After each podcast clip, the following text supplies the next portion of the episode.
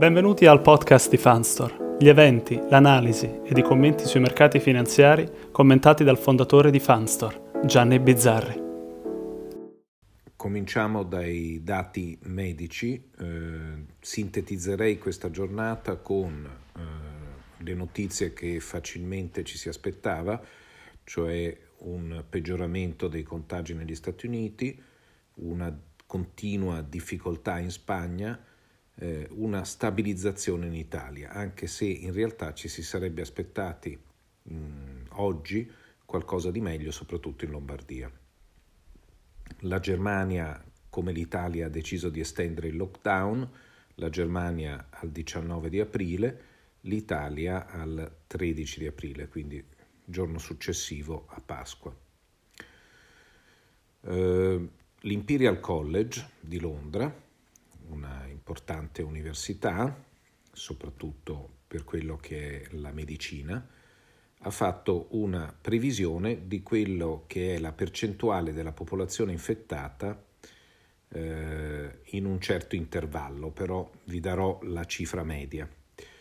In Austria si stima che l'1,1% sia infettato, in Belgio il 3,7%, in Danimarca l'1,1%, in Francia il 3%, in Germania lo 0,72%, questo colpisce molto, in Italia il 9,8%, in Norvegia lo 0,41%, in Spagna il 15%, il dato più alto, in Svezia il 3,1%, in Svizzera il 3,2% e nel Regno Unito il 2,7%.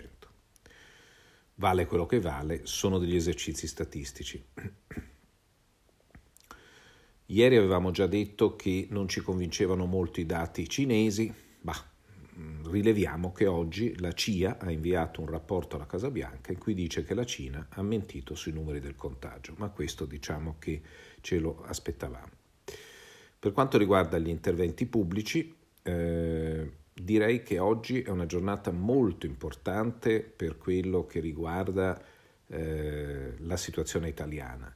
Eh, I vari appoggi che abbiamo a livello europeo cominciano a funzionare, ci sono delle, dei dissidi all'interno del governo olandese, all'interno del governo tedesco e i francesi sembrano assolutamente intenzionati a proporre un fondo europeo anziché gli Eurobond i Corona Bond. Eh, probabilmente il ministro Gentiloni, ex ministro Gentiloni, si è dato da fare per proporre un fondo di garanzia europeo per i sussidi alla disoccupazione e la von der Leyen l'ha preso in considerazione. Per quanto riguarda l'andamento macro, ovviamente i dati, come vi ho detto, non vanno seguiti perché saranno tutti in contrazione, sempre maggiore man mano che si va avanti fino a maggio.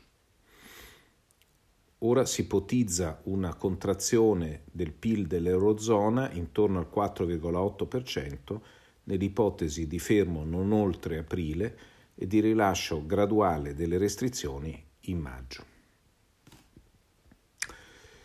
Eh, oggi i mercati eh, hanno affrontato il primo giorno del secondo trimestre dell'anno e eh, abbiamo avuto un andamento ne- negativo. Si era già ipotizzato che a fine del trimestre, quindi entro il 31 di marzo, ci sarebbe stato un ribilanciamento con vendita di obbligazioni e acquisto di azioni e si è visto in effetti un rialzo delle borse. Primo giorno del trimestre, del nuovo trimestre, vede una contrazione delle borse, meno 3% l'Italia, meno 3,8% l'Eurostox.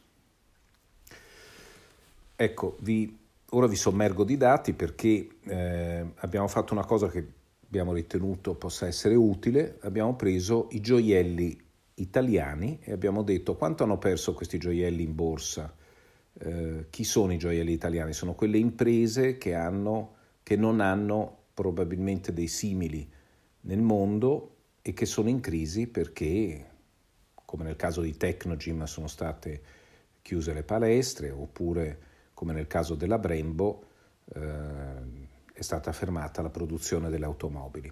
Però rimangono dei gioielli.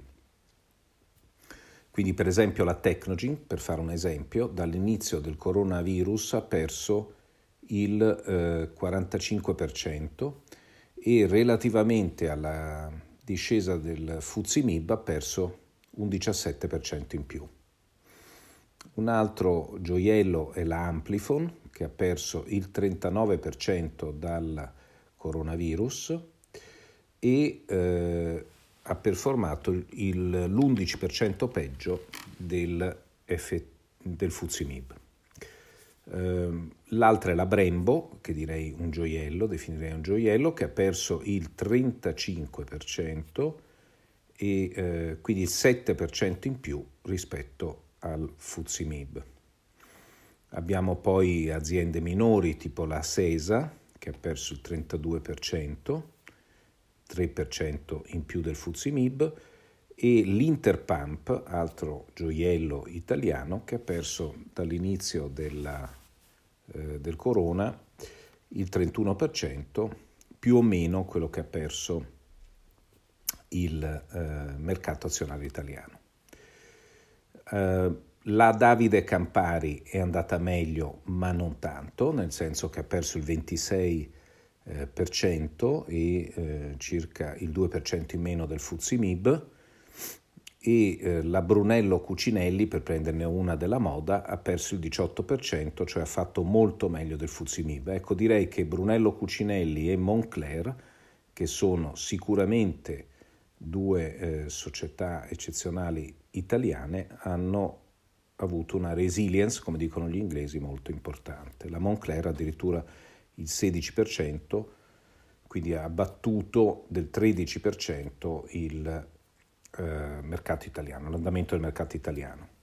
La IMA, che è una fabbrica fantastica, eh, ha perso dall'inizio della crisi il 15%, quindi ha battuto l'indice del 13%. Ecco perché io dico che è interessante tenere d'occhio questi gioielli italiani, perché verrà un momento in cui bisognerà investire in questi titoli perché eh, sicuramente quando passerà l'emergenza eh, riprenderanno molto velocemente, ma soprattutto non dovessero riprendere saranno oggetto di interesse da parte di società estere. Sempre nell'ottica di eh, andare a vedere dei numeri interessanti, eh, praticamente la, eh, abbiamo trovato uno studio che ci dice più o meno in tre tipi di scenario quanto scenderanno determinati indicatori sia nello Standard Poor's che nell'Eurostox 600.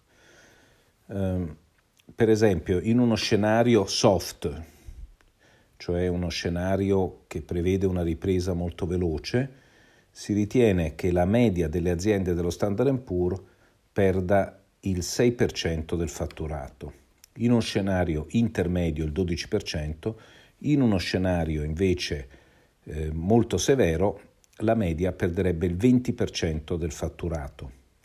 L'EBITDA scenderebbe del 7% rispettivamente, del 27% e del 52% e l'utile netto scenderebbe del 6% nello scenario più favorevole, nello scenario intermedio del 31% e nello scenario peggiore del 64%.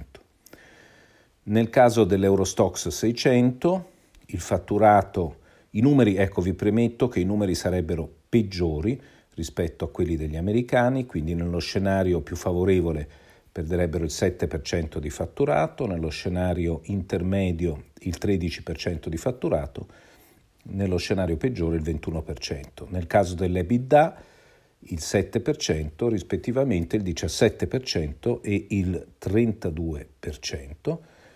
E eh, sull'utile netto avremmo nello scenario migliore una perdita del 14%, nello scenario intermedio del 35% e nello scenario peggiore del 72%. Questi dati, per quanto siano negativi, secondo me non sono poi così negativi. Quindi ehm, chi ha fatto questo studio, ovvero l'Ixor, prevede in qualche modo che il, lo shutdown non durerà più di tanto tempo. Infine io andrei a vedere come sempre i fondi I fondi riflettono, l'andamento dei fondi riflette la chiusura del 31 di marzo, quindi il momento più favorevole. Già da domani avremo un peggioramento perché il primo giorno di aprile è stato pesante per le borse. Eh, quindi abbiamo il Morgan Stanley Global Brands negli azionari che perde dall'inizio dell'anno il 13,05, quindi un ottimo risultato rispetto all'indice dei Fideuram azionari internazionali che perde il 22,14. L'UBS China Opportunities perde il 5,63% contro un indice cinese che perde il 9,73%. Nei bilanciati l'Invesco Pan European Income perde il 13,56% e il DVS Caldemorgan il 9,75% con una media dei Fideuram bilanciati di meno 11,52% dall'inizio dell'anno. Vediamo che ormai il, eh, gli azionari performano meglio dall'inizio dell'anno dei bilanciati, cioè il migliore fondo o fra i migliori fondi azionari performa meglio di un fondo molto buono nel settore del, dell'income, quindi degli obbligazionari, eh, degli, dei bilanciati. Pardon. Prendendo invece gli obbligazionari, il Trade Needle European High Yield eh, perde il 12,20%, quindi questi sono notevolmente migliorati e il Fidelity Global Corporate invece si attesta sempre intorno a un meno 7,32%. È la prima volta che gli high yield hanno un comportamento migliore rispetto ai bilanciati rispetto agli azionari. Per quanto riguarda il fondo soprano pronti termine, che è un monetario puro, eh, perde il 2,36%, quindi molto poco. Ricordiamo che mh, alcune case hanno chiuso i fondi monetari per un eccesso di domanda, alcuni fondi monetari. Per quanto riguarda il mondo del tech, della tecnologia, il PICT Digital perde il 13,14%, il BNP Disruptive il 10,41%. La tecnologia sta quindi performando meno bene rispetto, relative rispetto a quanto ha performato finora. Per quanto riguarda i fondi relative abbiamo sempre il soprano relative che perde il 5-10% dall'inizio dell'anno con direi un ottimo risultato. Quello che volevo dire è che prossimamente miglioreremo questa informativa relativa ai fondi che al momento dà un modesto contributo, credo, eh, sulla conoscenza dell'andamento delle varie categorie. Grazie.